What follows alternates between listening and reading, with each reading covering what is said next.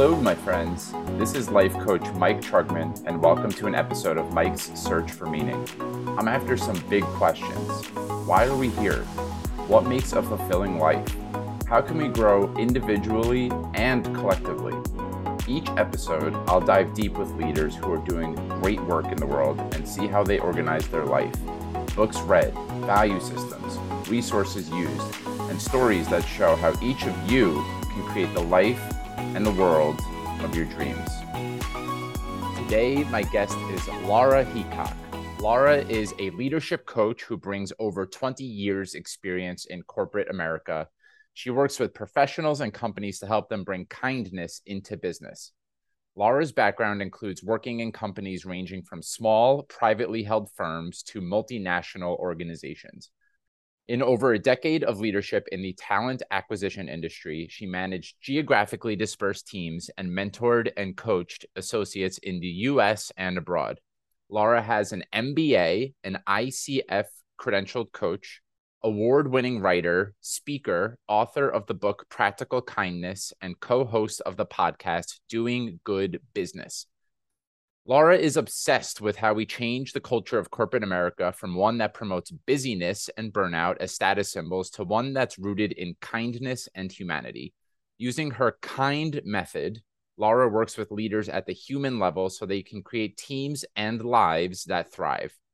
You can download the kind methodology at Laura Heacock, L A R A H E A C O C K dot com and her daily doses of kindness at kindovermatter.com. And additionally, each episode, I'm going to be raising awareness for a charity or organization of my guest choice. This episode, the charity is Heroic Gardens. So if you feel called to make a contribution and donate, Heroic Gardens, the link is in the show notes. And in this conversation, we talk about all the wonderful things that Laura has outlined in her bio. We talk about the difference between niceness and kindness and how lots of big companies promote niceness and water cooler talk where we're polite, but not kindness, where we're really showing up with bold authenticity and saying what's true and loving to the other person. And sometimes it could be really challenging and compassionately activating someone to show up differently rather than ways that we people please and say what we think we're supposed to say. And that could be very energetically taxing and it leads to gossiping and withholding and all sorts of things that lead to toxic cultures in the workplace. We talk about the power of and and moving away from binary thinking. A lot of times we get pegged into these either or types of scenarios where we think that if one thing exists, the other can't possibly. And Laura speaks really eloquently to polarities and the value of the word and. So I'm not going to keep rambling on. I think Laura does an amazing job of articulating everything that's important about her work. And this is another one of those episodes that you're going to want to take some notes on because she gives really practical ways that we can show up to have meaningful, challenging conversations, whether it's in the workplace or in our personal life. So, with all of that said, let's settle in, take a deep breath. and enjoy what Laura has for us. Laura, it is such a pleasure to have you and welcome to Mike's Search for Meaning. Thank you for having me. I'm really excited. I've been looking forward to this for a few weeks. Awesome. Yeah, I have too. And uh, ever since I came across your work, I've been I've been reflecting on how I can show up differently and, and with more kindness.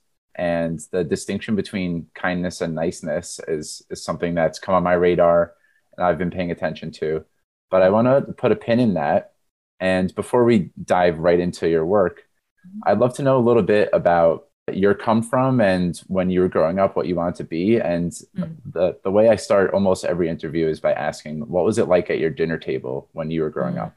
Yeah. So i'm an only child. So my dinner table was just me and well actually my dinner table looked different. So i'll give you a few different dinner table options.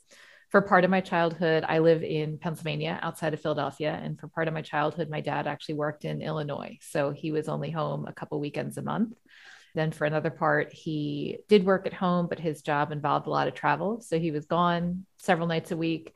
I lived in the suburbs of Philadelphia. My mom worked in the city, so she, you know, often wasn't home until like 6:30 or 7. But so I remember a few different dinner tables. Some were with my babysitter, which was interesting. You know, she was an older woman and her kids were grown and she kind of watched kids out of her home as like supplemental retirement income, I guess. And some were, you know, when my dad was home, like dinner was a big thing. And I remember as a teenager, there was the dinner hour. And whew, if the phone rang during the dinner hour, it did not, it did not go well for me. But I also remember, you know, there were some times when, like when my dad was out of town, my mom and I had a special meal we made together. When my mom was, you know, out for an evening, my dad and I had a special meal. So a lot of different versions, but definitely like the dinner hour was a thing. Like it was important in my family, but there was a lot of different, a lot of different dinner tables that were a part of my mm. my early childhood.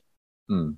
Did you, when you were young, uh, and young could be it could be eight years old or it could be 14 did you have an idea of what you wanted to do for a, a, vocation when you grew up? And and was it supported by your family? So the earliest memory i have is i wanted to be a teacher or i wanted to be an artist. And for context i was born in the 70s so you know i was a young girl in the early 80s and and i think i would i don't have children but i would imagine now it's probably girls answer that question probably very differently than we did 40 years ago. But yeah i wanted to be a teacher i wanted to be an artist. I remember my dad saying like well maybe an art teacher. And and neither of those things really happened although creativity is a part of my life. It just looks different and you know i'm a coach so there's certainly a teaching component to that sometimes but that's the earliest what do you want to be when you grow up memory that i have mm-hmm. and the other curiosity i had is I, I know that you and i both are the same myers-briggs personality mm-hmm. type mm-hmm. and which is INFJ. And yeah. INFJs, I don't want to paint in too broad of strokes, but you, as an only child, you probably got a decent amount of alone time. Was, was that mm-hmm. something that was both nourishing for you and at times challenging? Like, do you, yeah. do you have, yeah, what comes to mind? Yeah, it's interesting. So, you know, as an only child, a lot of people ask, like, oh, don't you wish you have siblings? And I'm like, you can't miss what you've never had. Like, I don't, I don't have the context of that experience, but I do definitely remember having a lot of like solitary time as a kid and a lot of time with other adults. You know, I spent time with my parents' friends. Like, I think only children are definitely probably mature a little bit more because they are with more adults um, than they are children. But I notice now as an adult, like being on my own is like a lot of people are scared to be alone. And for me, that's almost my safe space. Like, I'm really, I'm good at that so my growth actually comes from pushing myself to be vulnerable and to be in partnership differently and to reach out when I need help. Like I am much more likely to go it alone and mm-hmm. be fiercely independent than I am to be like reliant on other folks. So call it only child, call it INFJ, but yeah, both sides of that being a lone coin for sure. Hmm.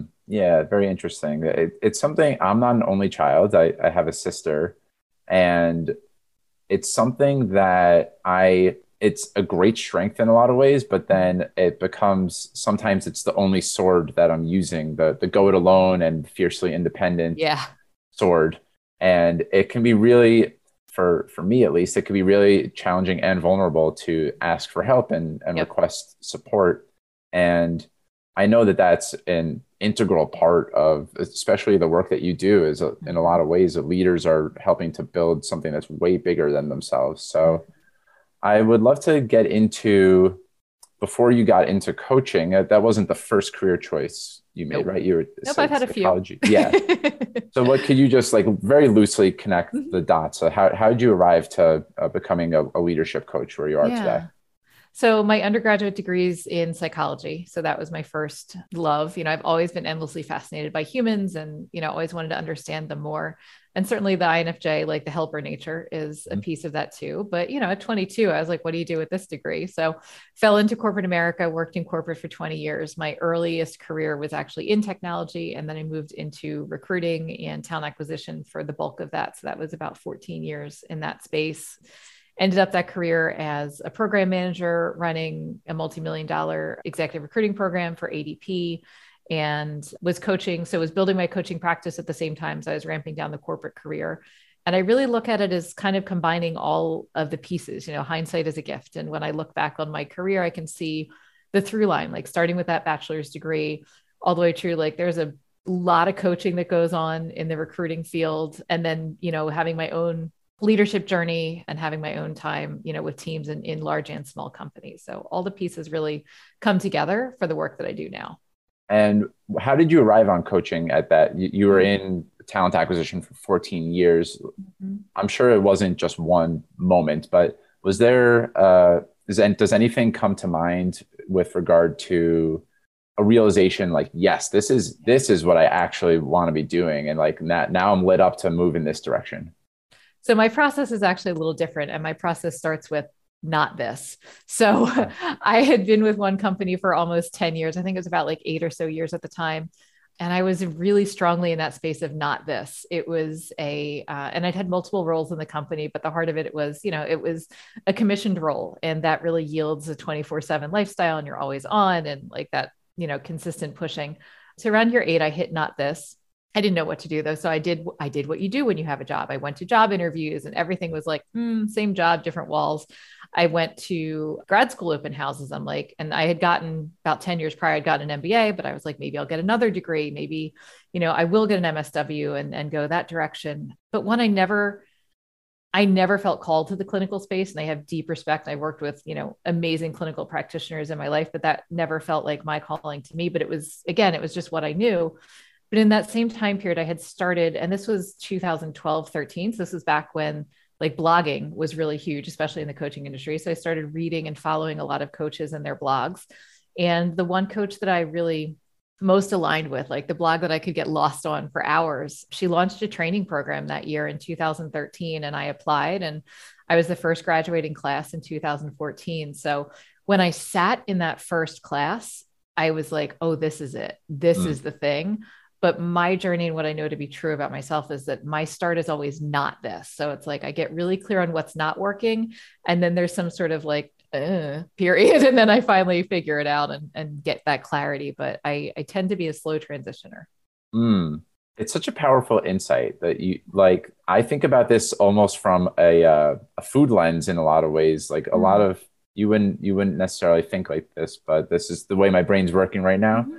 A lot of times when if we have let's say a digestive issue it can be really helpful to start eliminating things and say yeah. you know that's that's not working for me or to try something and go mm, that that didn't sit well mm-hmm. so no that's not the thing in our life i don't think that's spoken about enough like in our romantic life when you're dating mm-hmm. it really can help to know eh, that wasn't the right not person this. for me right not this so so there's something to be said about trying things instead of trying to figure out what the right thing is and then doing it it's why don't I just experiment a little bit, try yeah. some different stuff out and see if that's if it works, great. And if it doesn't, good data. And now I move on to the next thing. Yeah. But anyway, I didn't want to get too lost on a tangent. I just wanted to underscore the importance of that and, and away from myself too.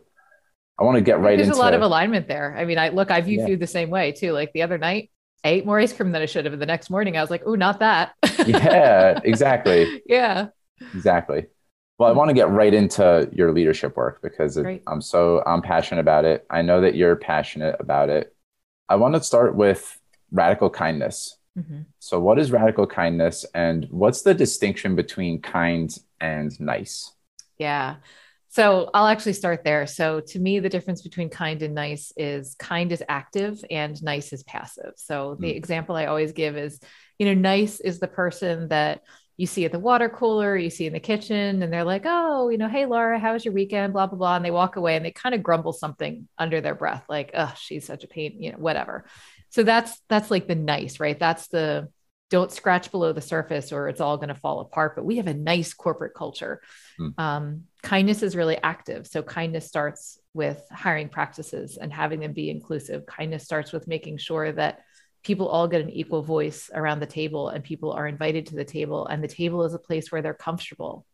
And kindness means that we don't foster a culture of burnout. Um, you know we do our best to distribute work equitably and we we lead with a human first way. And i think that's really that's probably the the simplest way that i could put it to me. It's it's human first leadership is really like radical kindness and having a company or a team that works in that way. We've got to recognize that everybody's a person you know i'm mm-hmm. not a cog the employees aren't a cog And if we can start with that humanity, the work is always going to improve. Yeah.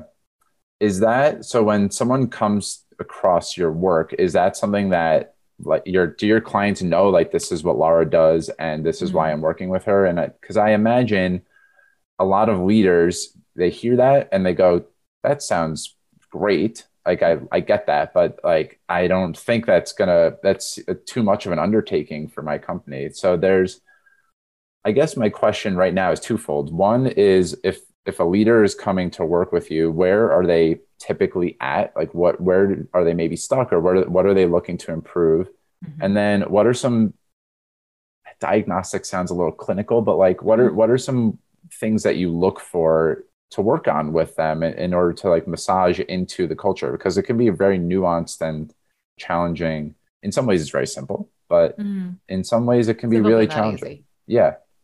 Yeah. So I think a couple things. So typically, there's some sort of transition point. So maybe it's a leader going from manager to director. So you know you've got a team of individual contributors and now you're moving to that next stage and you're going to be a leader of leaders. Or you know it is the owner of a smaller company or a smaller business and i love that small business space honestly. I've worked in huge companies and i worked in small companies in my career and at the end of the day i'm a small business person. I thrive on change and on impact and, and i think that's really the space where where i get to see it most so that really excites me. And a lot of times that pivot with a business owner is i'm moving from business to company.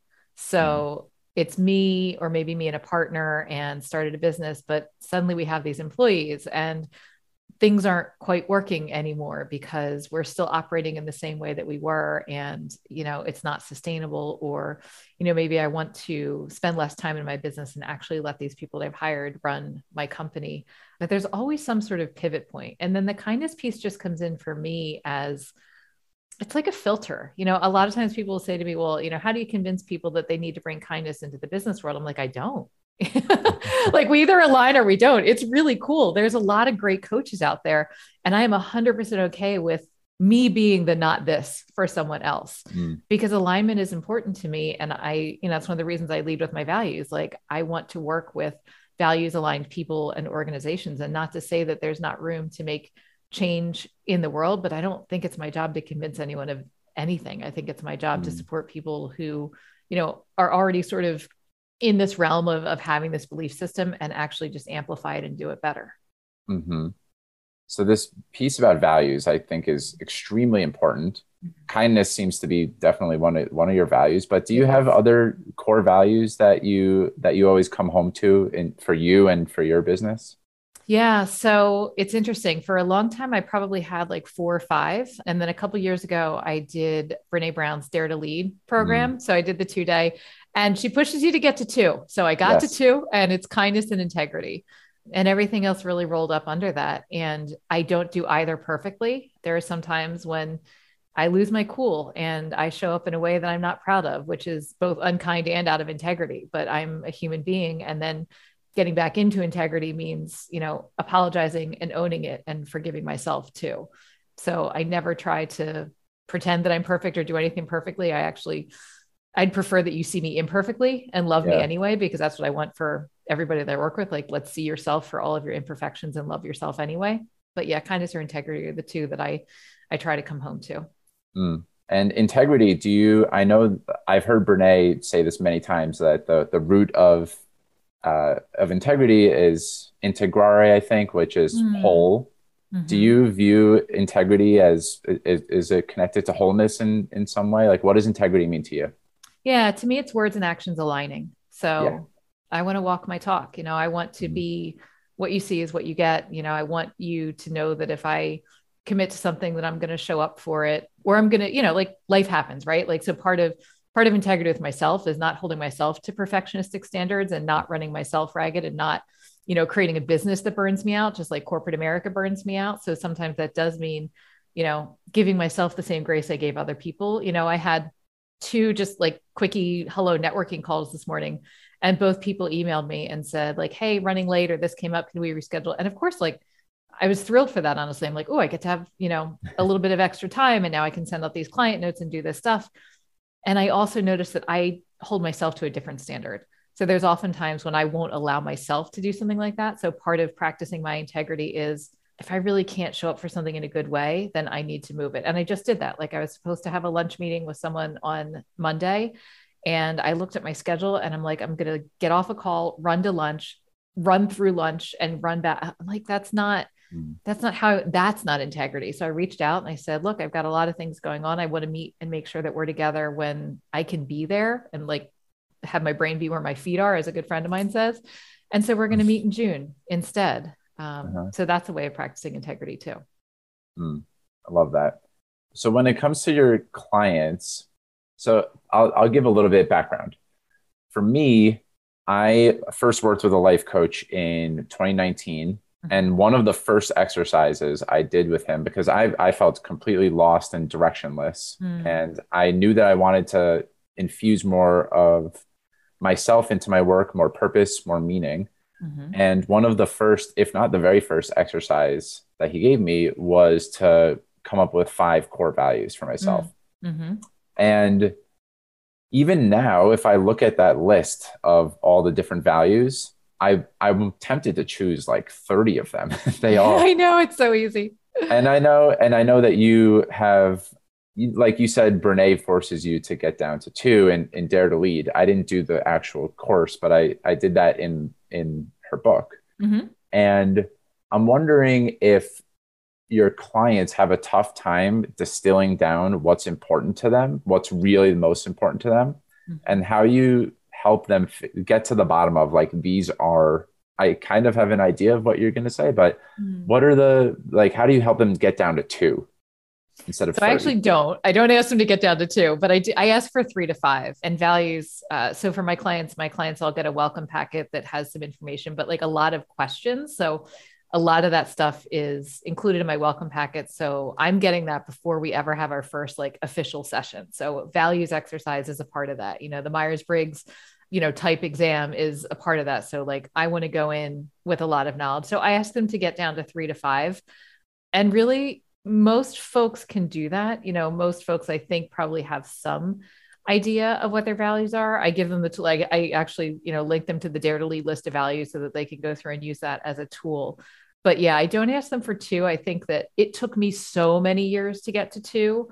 And like I circled around them for so long and I didn't get to two from reading the book. It was only because it was actually an exercise in the Dare to Lead course. And I was like, all right, we're doing this. I'm going to get it down to two so yeah, I asked them to get to three to five, and that gives us a strong enough foundation to work with.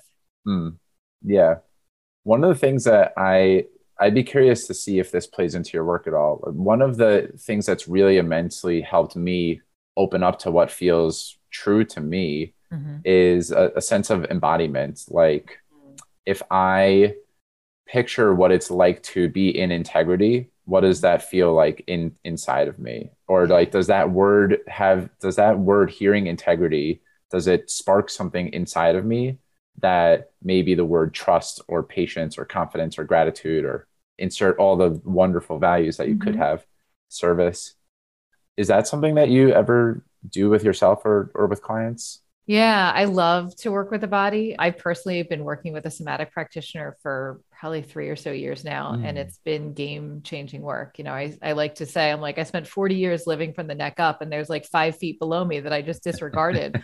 and it's such a powerful tool. And I know my body knows what's up, right? Like my body knows the people that I'm comfortable with, the places that I feel good discerning between intuition and anxiety you know that's mm. a big one. Like it's a very to me that's like master's level work. That's a really tough distinction sometimes but but yeah part of it is just almost that like that muscle test for lack of a better word of like what zings right? Is it this yes. word or is it that word? And you know check in with yourself. What do you notice in this moment? I just had a client session earlier this morning and we hit a point and i said huh so I'm feeling like your energy's like downshifted a little bit. It feels more grounded. You know, check in with me on that. What are you noticing? And you know, invited them to to do the same process and see like, oh yeah, how am I feeling right now? Hmm. Yeah, that's beautiful. Yeah. I'd love to get into there are like kindness in the business world itself is already for a lot of people that is a wild concept like yeah. it's it's not possible to even fathom that that would be a way that you can make more money mm-hmm. have a thriving company, et cetera, et cetera, have all the wonderful things, people flourishing. Mm-hmm. I would love to know if there's anything else in, in your view about leadership that you think is kind of a hidden secret or if it's stuff that isn't common to culture, but you believe deeply to be true.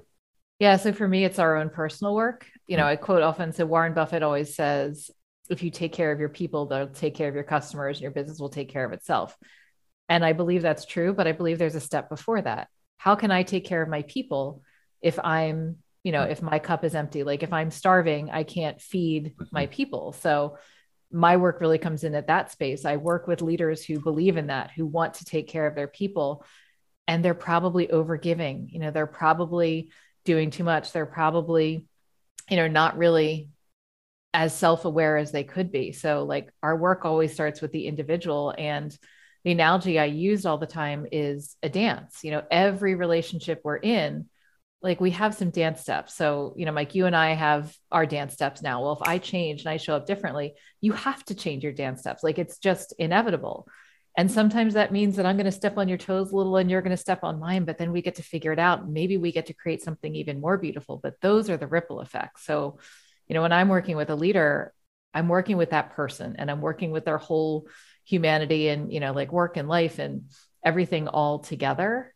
Because when you shift yourself internally, every external relationship that you have changes. It has to. There's no way around it.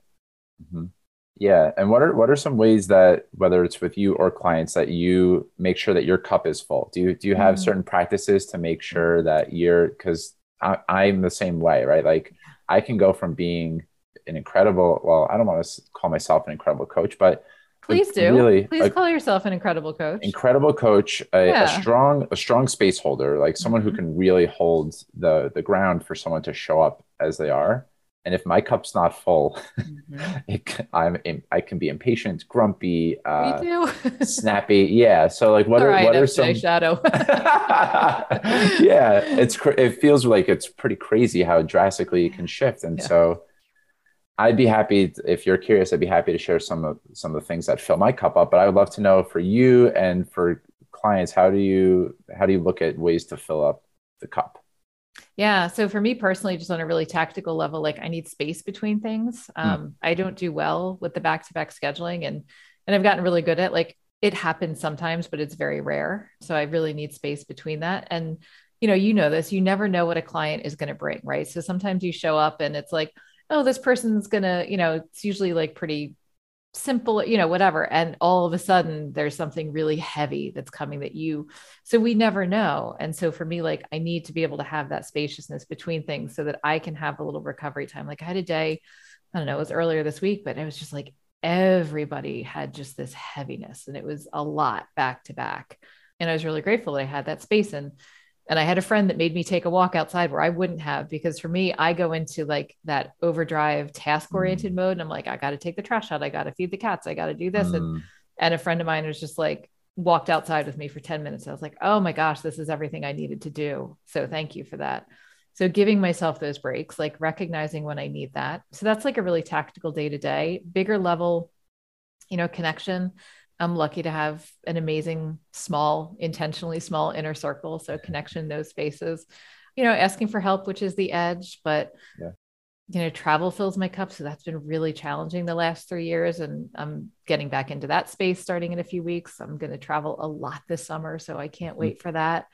You know, doing new things. I really like the balance of having adventure with quiet time, you know, going back to being an only child, like I was so happy last night to just have a few hours to lay on the sofa and like watch bad TV. And that was the only thing that I had to do because yeah. that was exactly what I needed. And I was really tired. And then I felt better. So I need that quiet time, but I also need, you know, connection and adventure. And then just really tactically again in the schedule, making sure that I don't fall back into those bad habits of overcommitting and overbooking. And when I start to feel like I'm squeezing everything in, that's when I know it's a problem. Mm, yeah, it's it's really, at least in my experience, it can be really easy to fall into the trap of a, a herd mentality, or like mm-hmm. this is the way that most people operate, and so mm-hmm. something's wrong with me if I can't operate at that same way. Like to yeah. be in meetings back to back all day, or to be able to sit down and crank out eight hours of work. My my background is in accounting, which I still do mm-hmm. part time, mm-hmm. and accounting and law in particular are very much like I don't want to. This is a little bit reductive, and it's not completely true, but a lot of your worth as an employee mm-hmm. is based on the amount of time that you bill. Yeah, so it's, it's very productivity focused. Productivity focused, and it's it's quite literally like the more time that you're sitting down working on a client, the more value air quotes valuable that you are as an mm-hmm. employee. And so a lot of my conditioning as a professional has been around more is better. I yeah. Mean, that's going to get me a better raise. It's going to get me be- praise from my boss. Mm-hmm. And until I worked with a coach and, and therapist, I wasn't really thinking about how does how does Michael operate best. Mm-hmm.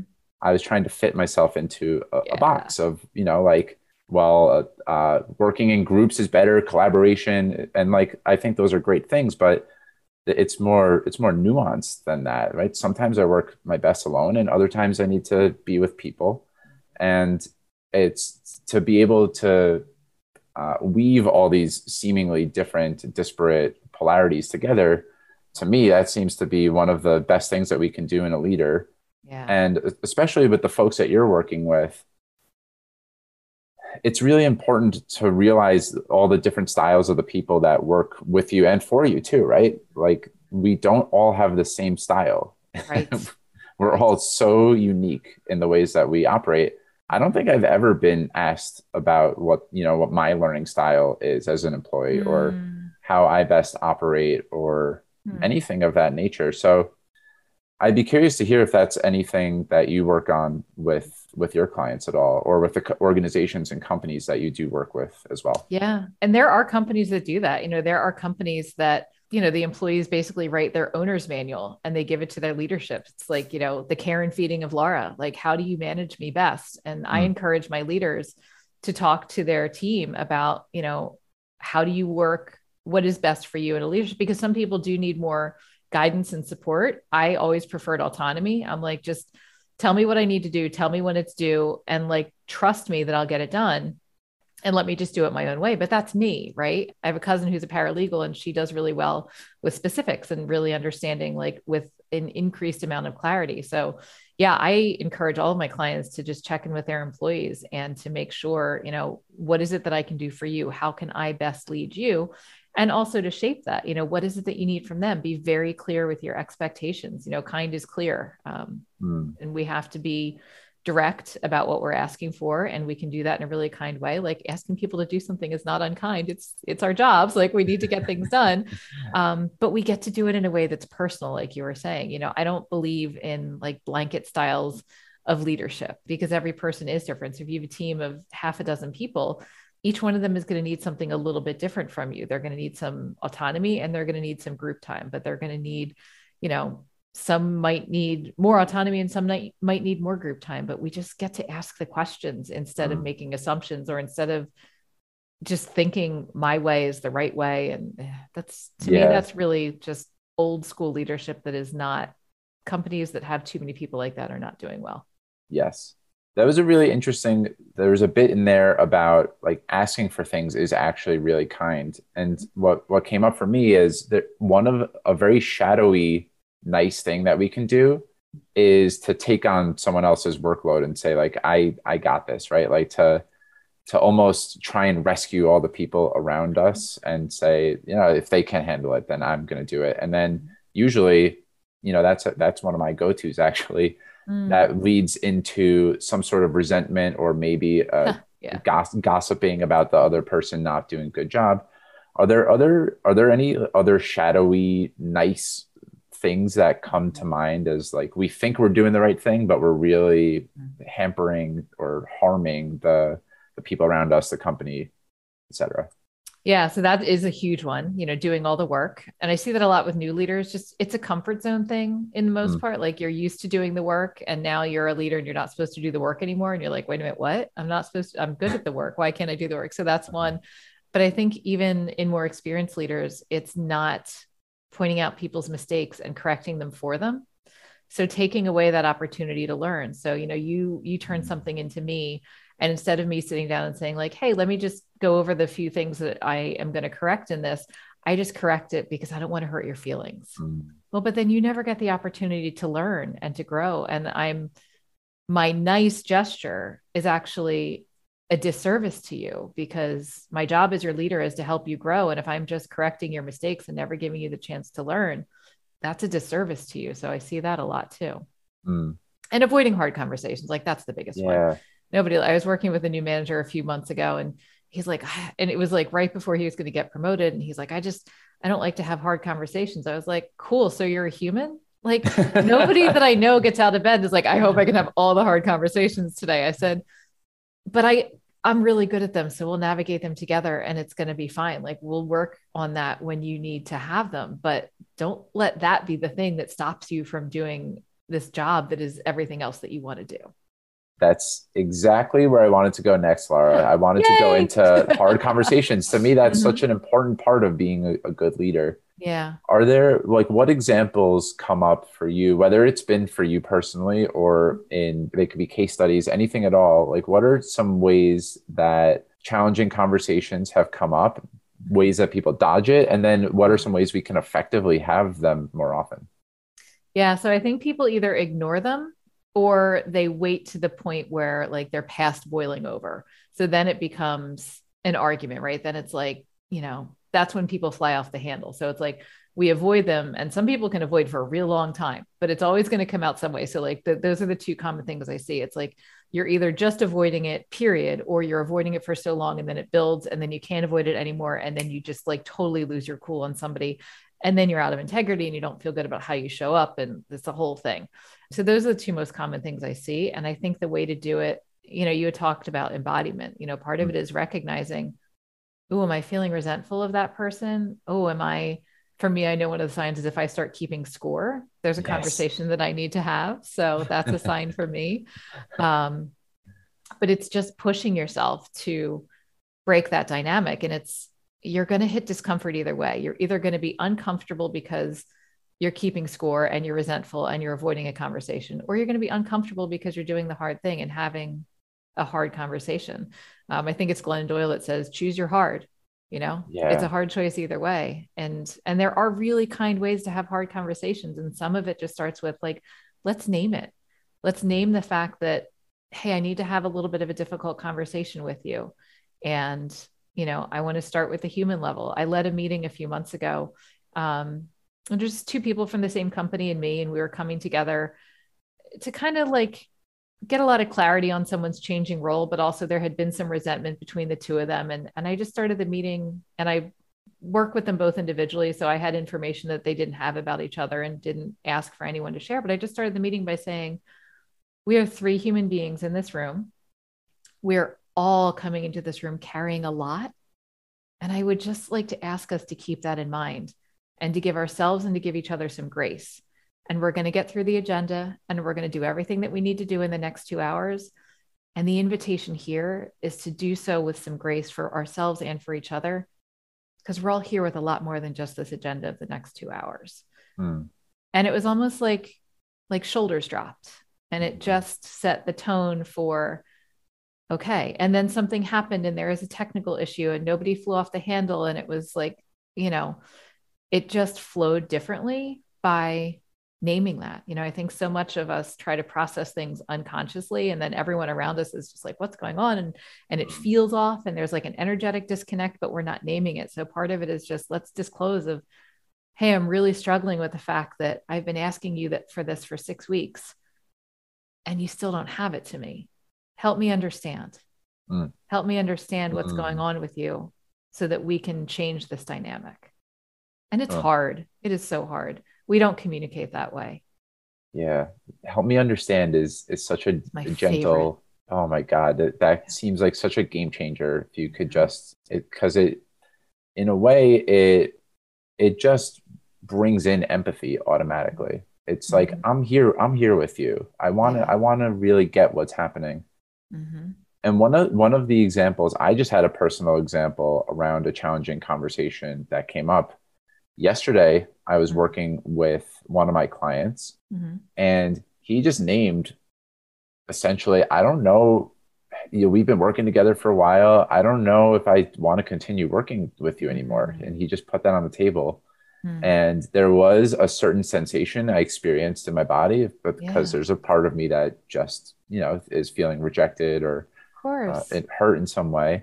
Mhm. And but we ended up having uh, a really powerful conversation around that and kind of realigning why is this person here with me or what, what Mhm. is what is this person trying to get out of working with me what's their north star Hmm. and just naming that really challenging thing which was really hard for for him as well i, I could bet. see that that was not that was something that had been lingering for a Mhm. while and we ended up having a really productive conversation around it. And you named that in in your example there just is like a collective sigh and drop of the shoulders almost where everyone goes oh god they're like we cleared that's out of the way now. Yeah. and there's really hmm, it's such a powerful way to like it's the thing that we're hiding from is actually the the, the answer all along if we are able to just bring it to the table which is not to say it's easy Mm-mm. and i wanted to so help me understand it's it's not a question but it's it's a nice prompt that you can use and i would love to hear other questions that you think are really helpful ways of, of building empathy between folks or that you use in, as coaching questions Yeah. So, you know, the help me understand is great because I just think, you know, if I if I need to understand something from you, I can say, Mike, why didn't you get me this report? Or I can say, Hey, Mike, help me understand what's going on. We agreed last week that you'd have this done today. What's up?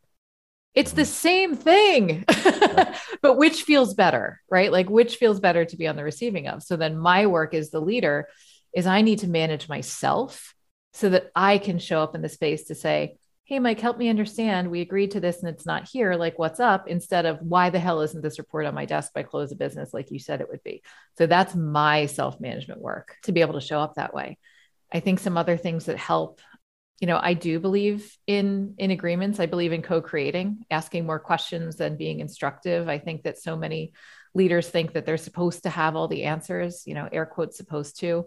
And actually the best leaders know which questions to ask of people and where to go for answers and they're not afraid to say when they don't know something. You know, I would always rather have someone say to me, "Yeah, I'm not really sure about that. Let me check and get back to you." You know, then make something up or give me incorrect information or have to come back and correct it. Like I think we put so much pressure on ourselves to have the answers and to have the right answers all the time. And we can actually just ask better questions and then listen more. You know, that's part of the balance too. If you're talking more than you're listening, Yeah. that's a dynamic to start to shift a little bit. So, you know, ask the question and then zip it. Like when I first started coaching, I literally forced myself to count to six in my head so that I wasn't filling the uncomfortable silence.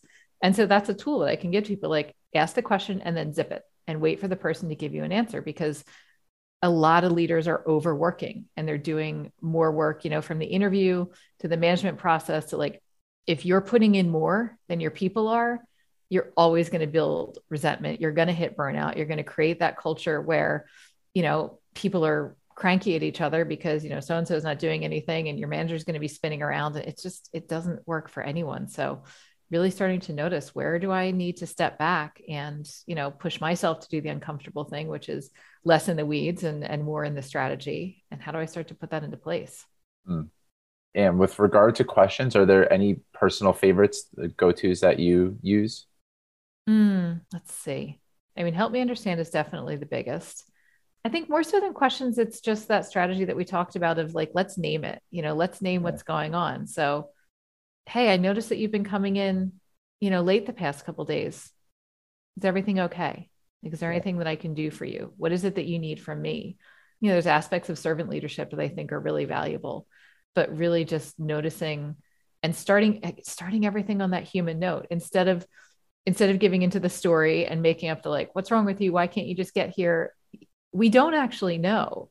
So noticing when your brain is coming up with a story that you have no factual evidence of and switching that into curiosity, which like, and the middle step of that is not a light switch. The middle step of that is how am I supporting myself? What does support look like for me as a leader so that I can show up in that way? So I'm not leading with assumptions. I'm not leading with accusations. I'm leading with curiosity and compassion because these are humans on my team. And sometimes the most compassionate thing to do is to acknowledge it's not a fit, right? Like the brave conversation that your client had with you led to a great outcome. And sometimes that happens too. But sometimes the bravest, yeah. kindest thing to do is to just acknowledge that this is not working for either of us. And we need to put that out there and we need to change this. Um, and that might mean that you don't work here anymore. And that might mean that maybe there's a different department and we could move you around and, you know, let's make some agreements for the next 90 days and you can see if you can find something internally but here's my very clear expectations and if these aren't met then i'm not going to be able to support you in the same way those are really hard conversations to have but they yes. have powerful outcomes mm-hmm. mm-hmm. tell me about the power of the word and I, have mm. heard you speak to the word and and i mm. and i love it and yeah. i'd love to hear you expound on that yeah. So, gosh, this goes back to my coach training. And I wish I could remember who it was, but we had like a guest lecturer come in and she talked about that, you know, switching out of the or mentality into the and. And I think that we live in a very black and white binary society where it's, you know, it's right or it's wrong, it's yes or it's no. It's, you know, we're really encouraged to be in one of these two extremes. Democrat or Republican. Yeah, exactly. Exactly. And like there's so much beauty that lies in the space in between. So, can I today have woken up and been tired and excited and happy and anxious and all the things like yes all of these things get to coexist. And and my life is so much richer for that. So instead of looking at you know well this person has to get here on time or i'm going to fire them the and would be i need this person to be able to commit to a regular schedule. How can i work with them so that we arrive at something mutually beneficial so just noticing any times if you're like shoving yourself into, you know, one of these two very binary boxes, what's the space in between? Like what is the and and how do you find it? Because we're never just one thing. Like I'm not one emotion sitting right here right now talking to you. Like there's a whole bunch of stuff going on. And being able to see that and acknowledge it is in my opinion like a much healthier way to exist on the planet. You know, I can tell you that you really messed up that invoice last week and it's going to cost a, cost us a lot of money and you're still incredibly valuable mm-hmm. we just mm-hmm. need to make sure that we figure out a way that that doesn't happen again that's the and right the yeah. the other option is wow you made this huge mistake and we're going to have to you know do a performance write up and yada yada yada and then it just completely negates the entire the entirety of someone else's career mm-hmm. do you have it seems like your your work it it pulls from a lot of different threads or teachers do any does anyone come to mind in terms of mentors who've been most influential on your work or mm. maybe it's uh, courses that you've attended that you're like yes that's a thing for me or books read like this what what comes to mind as the strongest influences on your work yeah. So probably my number one favorite leadership coaching book is Reboot by Jerry Colonna. Colonna. Mm. Amazing. You know, great podcast as well. But he that book was really the thing that bridged humanity and business for me. Our styles very much align. I pull from Buddhist philosophy. I'm actually going to go see Pema Chodron at Omega in a couple weeks, which is cool. just a tremendous bucket list item for me. And I'm unbelievably thrilled about it. You know, other coaches that I know, and admire. I pull a lot from the work now that I do with my somatic practitioner, and it's very different. You know, most of my work isn't hands on, but just that ability to access the body and to recognize that there's so much wisdom in the body. Years ago, I read The Body Keeps the Score by mm-hmm. Bessel van der Kolk, Waking the Tiger by Peter Levine. Those were two influential books. I really enjoy oh my gosh, Kristin Neff's work on self compassion. Yes. I just had to look. Her book is on my shelf. Brene Brown's work, certainly we've touched upon. That was probably like the earliest influence to me. There's a few others, but those are the big ones. Yeah. Mm. Reboot, Brene Brown, sprinkling some Buddhist philosophy and somatic work. And that's pretty much where I come from. Mm.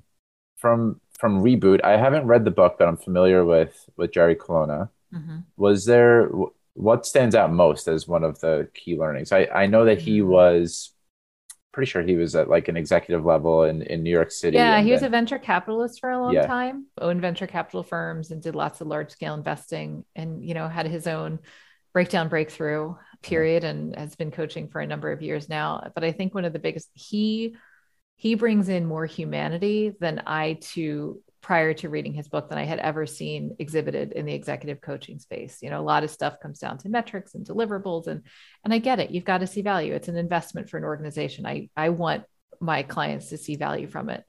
And I have a hard time quantifying when we help a leader to show up for themselves the business bottom line improves like it, it's kind of hard to sell that up front right? So mm-hmm. i think his book really and not that it gave me metrics but it it just validated the work that i was already doing and i was reading it and i was like oh my gosh it's not just me. This is really great. So one of the things you know like he's not scared to talk about what was your family of origin like and yeah. he works with mostly um, entrepreneurs. Uh, i would say i'm probably like 50 50 with like leaders in companies versus owners of companies but I think it's true. I think most entrepreneurs create what they needed as mm-hmm. a kid, right? So, what yeah. did you need as a kid? And look at the company you've created, and I guarantee you, you're going to find parallels. So, how do we start to shift again who you are as a as a person? How do we shift your way of being as the one at the helm of this company so that your needs are met, and then the company gets to run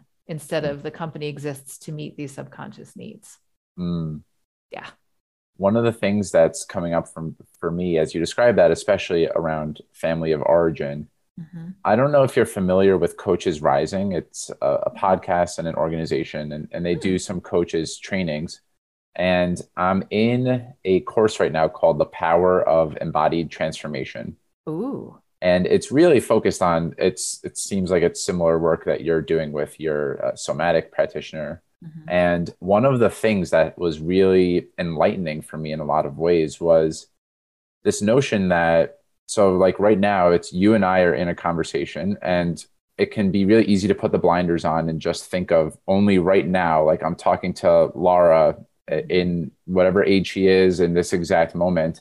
And really, what we're speaking to, which I came to realize in this course, is someone who not only has a, is bringing a full lifetime of experience and you're you identify as a woman mm-hmm. and you're white and you grew up in the US and so we're shaped by so many things mm-hmm. that bring that, like we're all we're a culmination of so much stuff in this moment we're not just one thing so one of the you know like there there's actually a diagram that I got from the course that's like we're shaped by our family, then we're shaped by the community we grew up in, then what our religion. Then on a bigger scale, there's institutions like did we go to church? Uh, there's governments like our government in the U.S. is different than mm-hmm. say in Finland versus Australia, et cetera.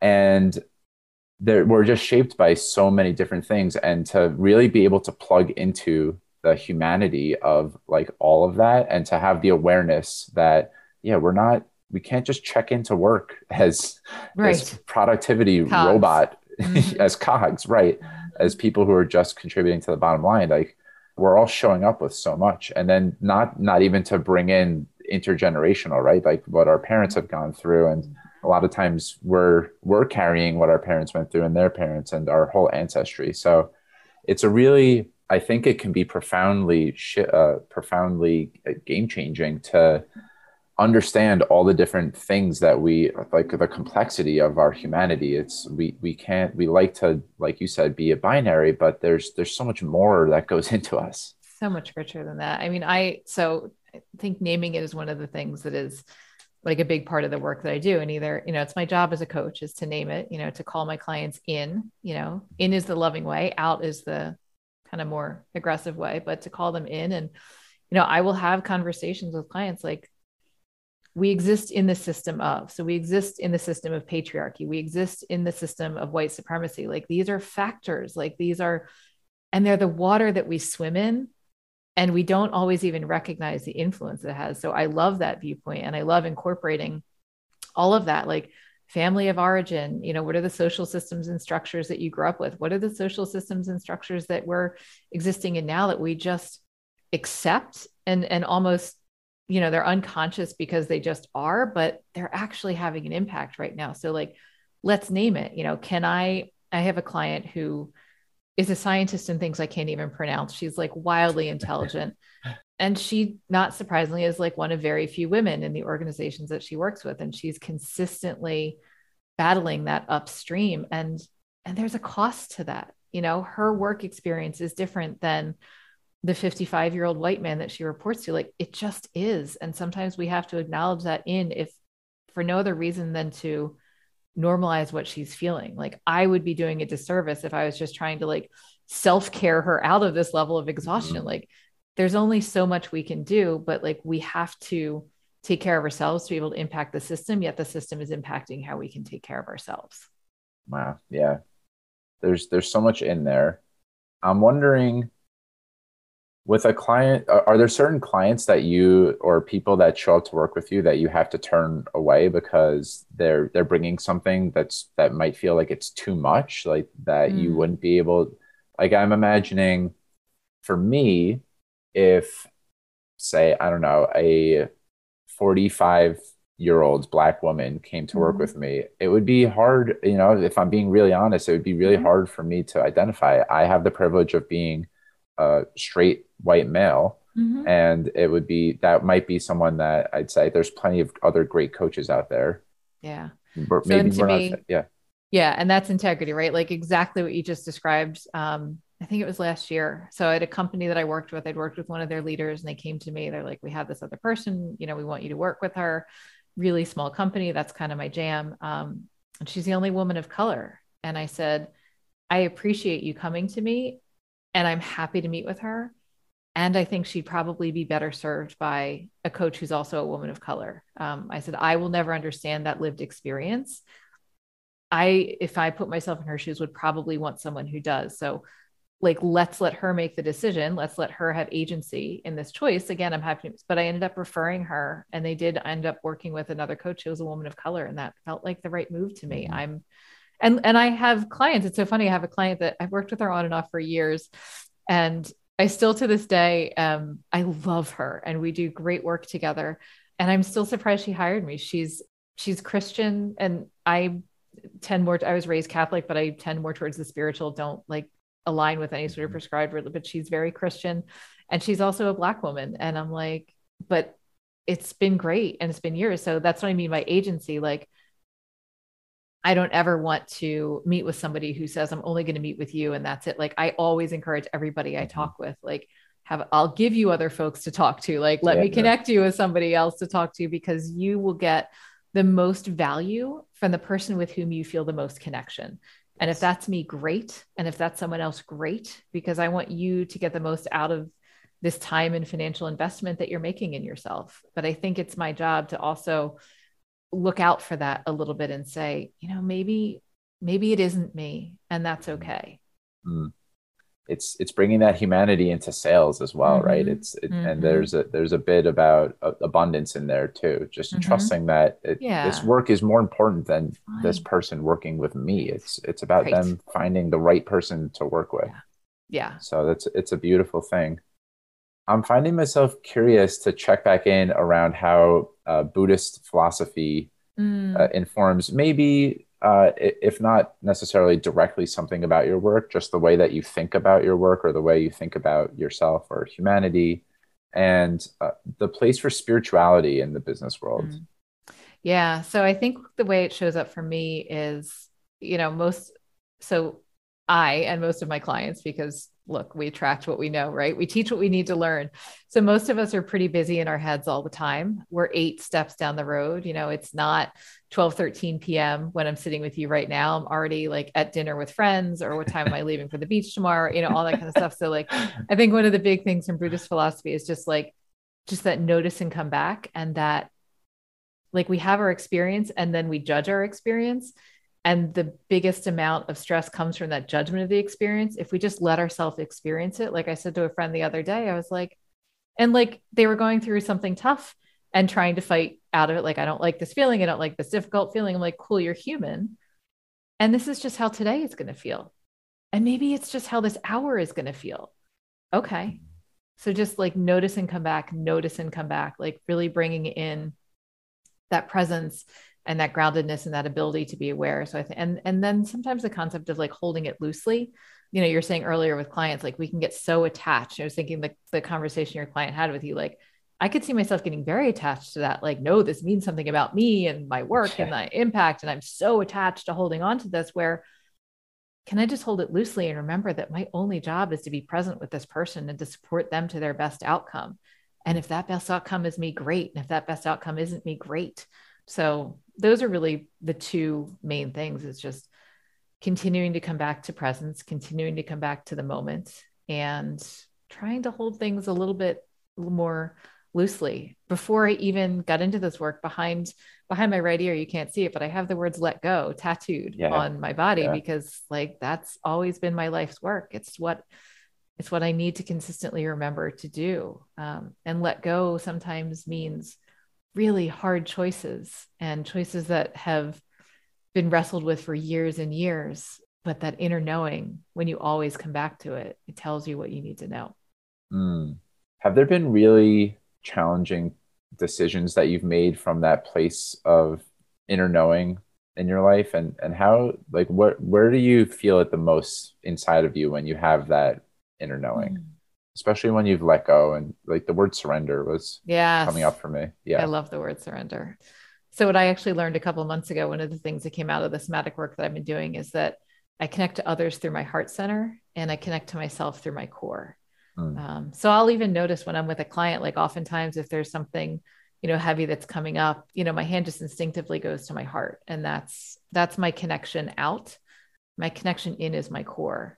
So there was a day a couple weeks ago and I couldn't I couldn't name it, but I had I you know, I woke up and I was really exhausted and like I could feel it. I was just not at my full capacity, it was really drained. But you know, the the things started, right? The day started. I did the things, I turned it on, right? That's what we mm. do. I do the things, I do the work and was going from thing to thing. And, and I was lucky that evening I had an acupuncture appointment and I was like, I can't articulate it. It's like I don't feel ungrounded. I do feel grounded. I just, I don't know what it is. And then afterwards, I was like, I know what it is. I lost my connection to my center. And I couldn't even tell you what I needed. Like I had lost so much connection that like I couldn't tell you if I was hungry or not. I couldn't tell you if I was thirsty or not. I couldn't, I just couldn't. And then after like the result was honestly, I was wiped out, like beyond wiped out. And then I got to honor that. And I just, I came home, I made some food, because I had gotten reconnected again. I was like, oh, I actually am hungry. Okay. This is a component of it, right? Like all the things in the room, the systems, the experiences, like all the things are here right now. Hungry is a piece of this. So I made some food and I started to feel better. And my brain started to do its thing. It was like, oh, now you could run that errand that you skipped on the way home. Now, and I was like, stop it. like, stop it. You will not be serving yourself tomorrow if you do that today. Like, honor what you need. Like give yourself this night off, give yourself this downtime. The errand can wait. It's totally okay. But like having those conversations with myself, because the minute I start parking back up, I'm like right back into do all the things mode. And I need to remember that that's not what's actually going to serve me. Mm. I think it's another book that I really love is Playing Big by Tara Mohr. It's written particularly for women. There's nuggets in it for everybody, but one of the things she talks about is this concept of your future self.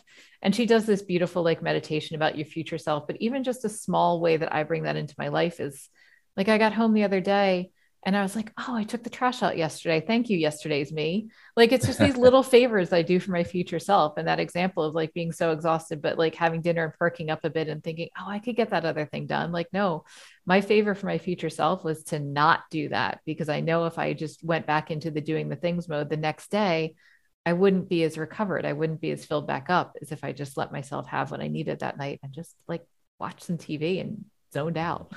Mm-hmm.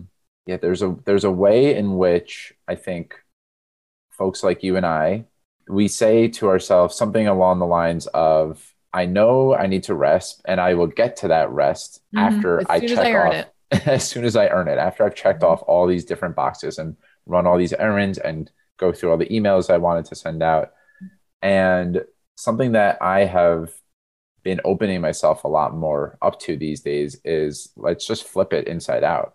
Yeah. like let me actually go walk through nature for 10 Mhm. to 15 minutes Mhm. and don't think about anything and if my mind wanders just like you were saying right let's just get back to the present moment that's what the mind does it's going to wander it's going to think Yep. about stuff and try and Hey, brain, fix thanks for doing your job.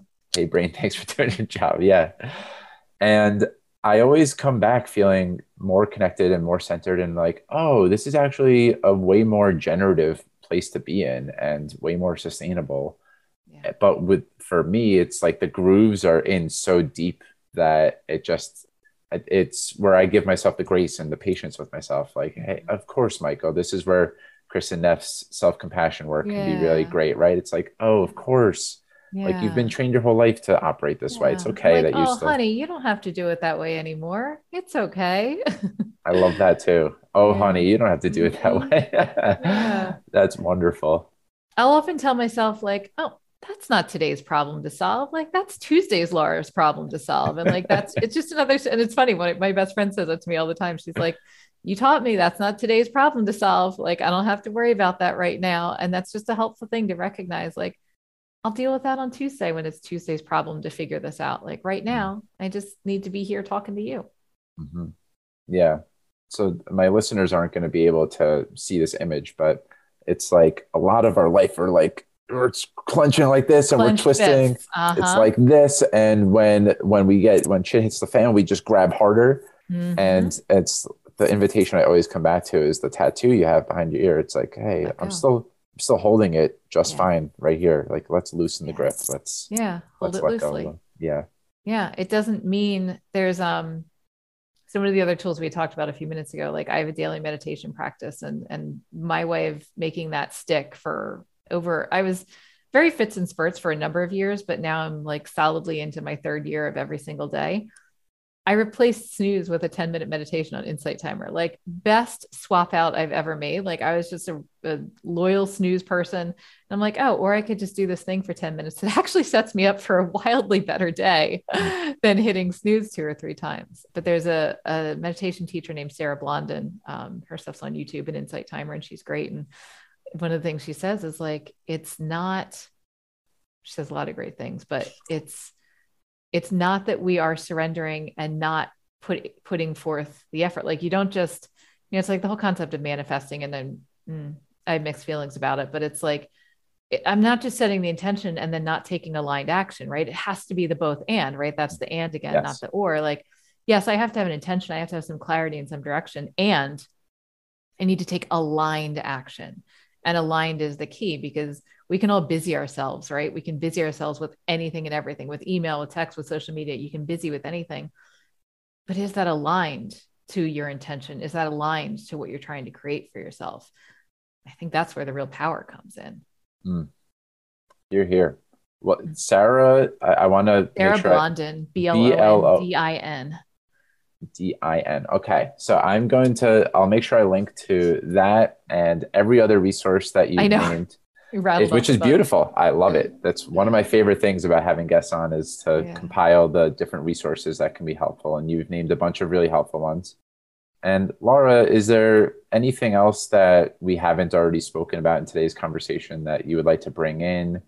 Any wish for the audience or anything at all that comes up for you? I think my wish for the audience would be to just notice the ways that you're kinder in your life to the people that you love than you are to yourself and see if you can maybe treat yourself a little bit more like the people in your life that you love, you know, whether that's how you think about having a bad day, you know. Well, if a friend, I said this to a friend the other day and I don't even remember the oh, like somebody had like the most minor of little fender benders and was like beating themselves up up about it and I looked at my friend and I said, "What would you tell me?" Mhm. And they said that I'm glad you're okay and that there is a lesson in it and that everything's actually fine and I need to stop worrying about the what ifs. And I was like, sounds pretty smart. Yeah. Yeah. and it's not that easy, right? Like it's not a light No. switch. It doesn't immediately make you feel better about yourself, but it's a practice and it's a stepping stone. And it's, you know, I believe in small steps. So look at the places in your life where you are much kinder to those that you love than you are to yourself. And what's a tiny little way that you can give yourself some of what you give to everyone else? Mhm. Well, just a couple more questions on my end. Awesome. What's an ordinary everyday moment that brings you great joy? Mm. when I'm in my own head and one of my two cats does something ridiculous and makes me laugh. So my their nicknames are uh, Squeaks in the Belly because one is a tortie and she just talks all the damn time. Um, and the other one has this habit of like she just walks right in front of you and flops over and puts her belly up. And the times when I don't almost trip over her, I just I laugh endlessly at it. So it's always nice to notice, you know, even in the most difficult of days, if I'm in my tiny kitchen and one of them comes in and does something and I just start to laugh. it's mm-hmm. such a gift. This is why mm-hmm. we have animals. Yeah, I love it. Mm-hmm. What is something that people would be surprised to know about you? Hmm. I have a bunch of tattoos. Like I worked in corporate for a long time, so they're all in places that can very easily be hidden from like the job interview mentality. I think I have like seven, and I think people would be really surprised about that. Hmm. What are a couple of them? You already you have. Have a Letgo one. Let, let um, not that people can see it, but I have this swirl symbol on my uh-huh. wrist, and this is actually um, it's interesting. So my grandmother died a few years ago. We were cleaning out her home, and I found this little clay pinch pot that I had made in elementary school and on the side of it, I had put a swirl of clay. And like just my entire life, this symbol has been something that I was drawn to even before I had any conscious awareness of it. I have kind of like an artistic design on my one shoulder. I have the Gemini constellation on my other.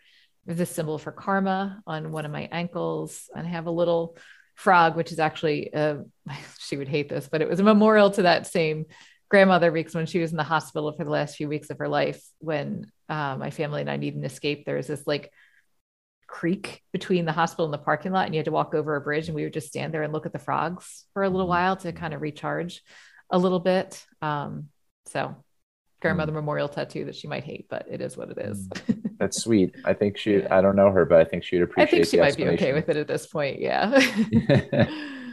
Well, before I ask the very final question, where would you invite my listeners to uh, connect with you online or otherwise? Mm, yeah, so LinkedIn for sure. Um, I welcome any LinkedIn connections, messages. You know, hit me up. Um, everything is uh, kind of the hub of everything is lauraheacock.com. You can get to the podcast from there, which is doing good business. I also I'm editor in chief of a personal development blog called Kind Over Matter. So that's a bunch of writers. It's kind of like an online magazine. So every day we have different writers all in the spirit of kindness. I write on Mondays, and the rest of the week you get to hear from other awesome people. But everything can be linked from lauraheacock.com or just find me on LinkedIn. I'd love to connect. All right. We'll add those to the show notes as well. Awesome. And the final question that I ask all of my guests the podcast is called Mike's Search for Meaning. Mm. And I would love to know, in Laura's terms, what does it mean to live a meaningful life? Mm. To live a life that feels good to you, mm-hmm. not a life that is based on someone else's box or you know what someone else thinks that you should do. And this is look, I'm I'm 45 and I'm still working on making decisions that are just for me and not for other people. And again, I want to do that in a way that's in integrity. You know, I want to be around to support the people that I love.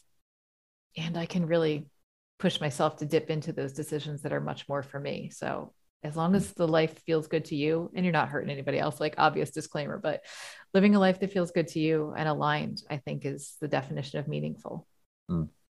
It's the and comes back in there, right? It's living a life that feels great for me and is mm-hmm. of service to other people. It, yeah. it, doesn't have to be one or the other. And it, it's another one of the binaries that mm-hmm. I've heard people get caught up in. It's like you either do a job that makes a lot of money or mm-hmm you and you take care of yourself or you do something that's meaningful but you don't make yeah. as much right right anyway mm-hmm. laura it's been such a pleasure having you on Thank you. we we covered so much ground and i loved getting to know more about you and and the work that you do and yeah i i experience you as someone who is really even though you're doing something that feels great for you you are doing something that is for the greater purpose of this this planet this society and I really look up to and admire the work that you're doing. I learned so much from this conversation, and there's going to be plenty for me to reflect back on. And you said that you teach what you need to learn the most, and I, I experience you as doing a wonderful job of teaching it. So